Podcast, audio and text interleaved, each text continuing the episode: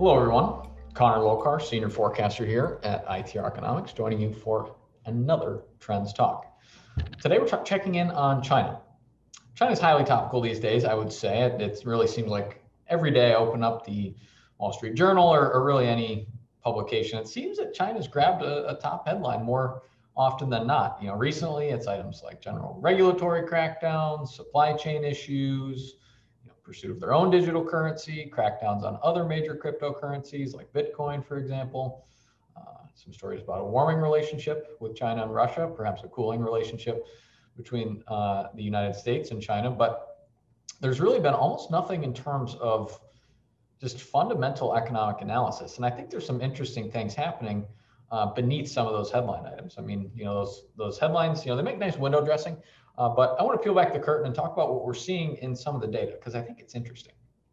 Starting at the core, when we look at China industrial production, that's probably the best way to evaluate the overall Chinese economy. And growth is starting to cool. Uh, we're starting to see that uh, consistently here in recent months. Month over month growth uh, on a month over month basis peaked earlier this year, very early, January, February 2021. And we've actually seen monthly rates of change descending uh, over the last four months. Uh, data for May, the most recent month of data available for China, was up 8.8% in terms of Chinese industrial production compared to May 2020.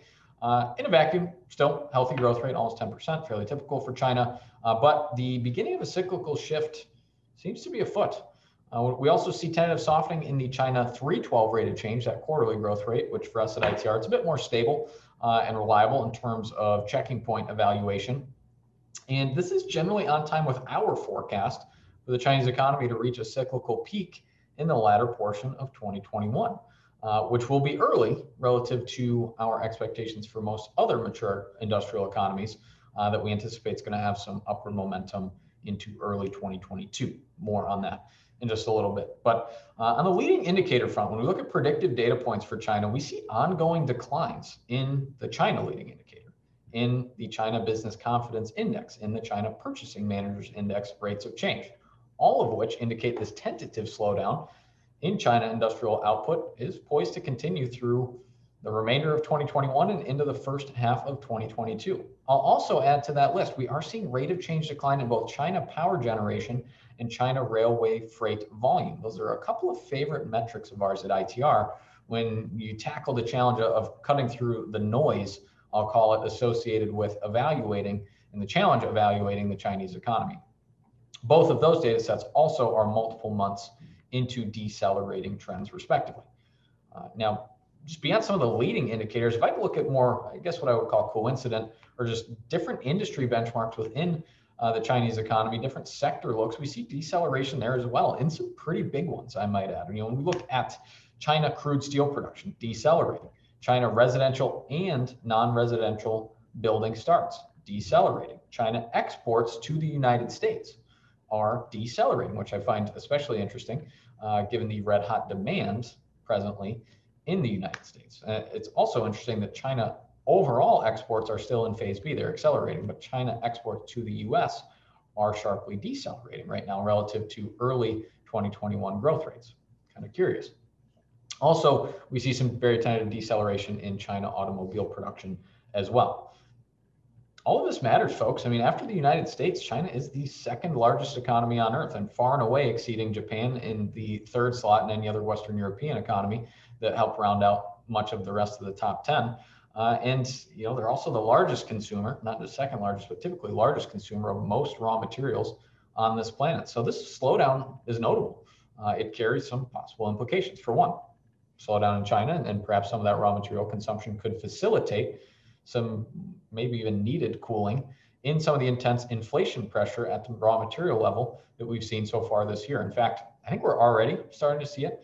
Uh, if we look at our friend Dr. Copper, as we look at copper futures prices, they've actually been descending uh, for the better part of the past few months, which you know, we call it Dr. Copper, perhaps a preview indicator for some eventual commodity pricing relief, maybe at points in the second half of this year, certainly possible uh, or likelier in 2022 uh, in some other commodities or perhaps even energy pricing uh, trends.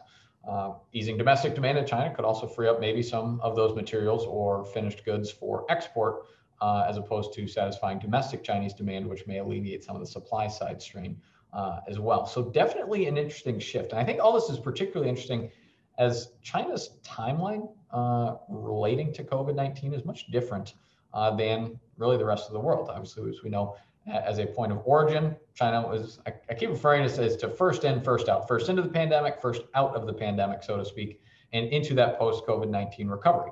So it certainly makes sense that China might now be first into or starting to wade into first into that slowing portion of the business cycle, which I think is a likely preview of what we're going to see in North America, in most European nations, Japan, elsewhere next year. That's our ITR's forecast is for uh, some of that early 2022 business cycle peaks on an industrial production basis for most of those economies. So uh, China poised to hit that perhaps in, inside the goalposts of 2021 uh, later this year. So for now, slow down the Chinese economy. It's fairly perceptible, uh, which is fair. Uh, so we haven't seen it discussed much, but I'd expect that to change in the second half of this year. So keep your ears up, keep your eyes open. If you start to see those stories, remember you saw it here on ITR Trends Talk first. Uh, perhaps we'll have a follow up for you later this year or maybe in early 2022. So thanks for checking in. We'll see you on the next one.